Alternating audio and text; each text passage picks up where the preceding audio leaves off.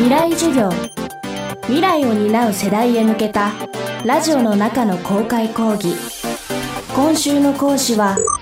総務省で情報銀行の旗振り役をしています飯倉力と言います。今週は情報銀行についてお話ししたいと思います。未来授業。今週の講師は総務省情報流通行政局の飯倉力さんです私たちのパーソナルデータを集積して管理しビッグデータとして活用する新たな取り組み情報銀行。その可能性は金融や情報にとどまらず食品教育ヘルスケアまで私たちの暮らし全般に広がります。情報銀行が描く未来の形とは？未来授業4時間目。テーマは情報銀行の可能性と未来。情報銀行ってこれからいろんなところで生活の隅々に入っていくんだと思うんですけどやはりあの AI の機能なんかも備えて賢い自分の代理人になってくれるといいなというふうには思います。例えば、まあ、僕ってあの千葉ロッテファンなんですよね。休みの日に家族がいない。そういうスケジュールの日があって千葉マリンスタジアムで席が余ってるという時にスケジュール的に1週間後であっても僕が言わなくても僕に気を利かしてチケット予約をしてくれてる。まあそんなことがやってくれるような情報銀行がもしあればいいなと思います。もちろんあの一塁側ですけど間違えて三塁側とってたらそれは全く気の利かない情報銀行なんですけど、まあ、そういうことをしてくれるような自分の代理人自分のサポートそういったことをしてくれるような情報銀行が現れると未来って楽しくいいかなというふうに思います。ただ全ては自分がスタートじゃないといけないかなと思ってます。自分でデータを出した方がいいんじゃないか出さない方がいいんじゃないかっていう判断もあるんですけど多分嫌顔にも出していく方向になることは間違いないんだろうと思うんですよ。なのでそのデータを出したリターンが個人がちゃんと受けれるような仕組みなり社会を作っていくのがいいんだろうと思っててよく地域、まあ、田舎の方から言われるのはキャッシュレスはわかると。まあ確かにあのキャッシュレスになってお店で現金は使わなかったらそれは便利だし、え、ー、と ATM もこれから少なくなっていくだろうから、まあそういう意味じゃキャッシュレスの方が便利で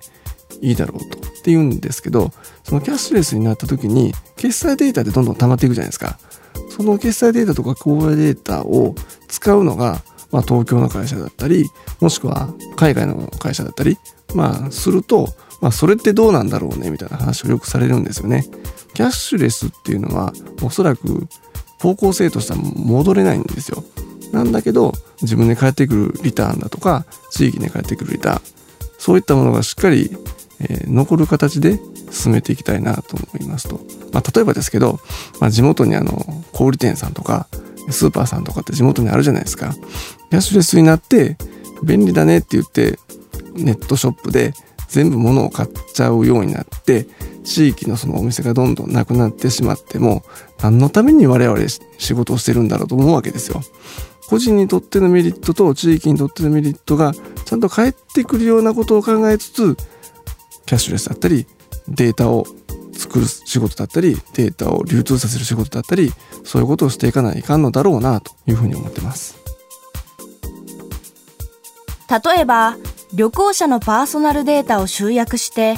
便利で安全な観光に生かすプロジェクト。これも情報銀行のビジネスモデルの一つです。データを提供する個人。データを管理する企業。そして社会。この3つがメリットを受け取ることができるそんな未来がやってくるのでしょうか？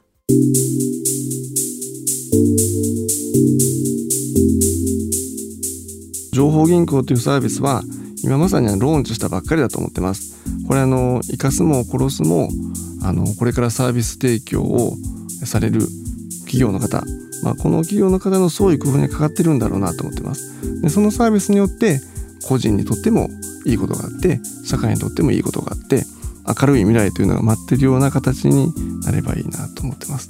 個人の関与というのをどう高めていくのかこれって結構難しいんですよね。ちょっと難しい言葉になりますけど実効的な本人の関与これ英語で言うとコントローラビリティって言うんですけど、まあ、分かりやすくなったような分かりにくくなったような気がしますがこういうコントローラビリティを高めていくこと、まあ、これが必要なんだろうっていうふうに思ってます。我々からすると環境整備はするんですけど、まあ、実際のところはあの企業の方その企業の方の取り組みの後押しをしていきたいというふうに思ってます。日本って IT だとかデータ利活用の分野でなかなかこう世界的に遅れてるじゃないですか。そうするとあのいろんな国と政府間の対話とかもしくはまあ企業でもそうですけど対話するときに日本初の取り組みが議論になることはあんまないんですよ。で珍しく情報銀行っていうのは今 EU とかの対話でもそうですし過去のヨーロッパの国との対話でもそうですし結構向こう側から関心を持たれているプロジェクトの一つにはなっているので、まあ、そういう意味では日本初の情報銀行という取り組みが社会に根付いて国際的にも日本初のサービスがま世界中に広がっていくっていうことを期待したいなというふうに思います。未来授業。今週の講師は総務省情報流通行政局の飯倉力さん。今日のテーマは情報銀行の可能性と未来でした。そして未来授業からのお知らせです。11月4日18時から未来授業の公開生放送。社会学者で東京大学名誉教授の上野千鶴子さんとモテクリエイターゆうこすさんをお迎えしてお送りします。上野さんゆうこすさんに聞いてみたいことがある方一緒におしゃべりしたい方はぜひこの公開生放送にご参加ください。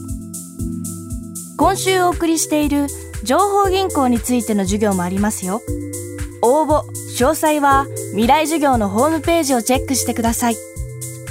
未来授業来週は日本手仕事図鑑編集長大巻慶吾さんの授業をお届けします。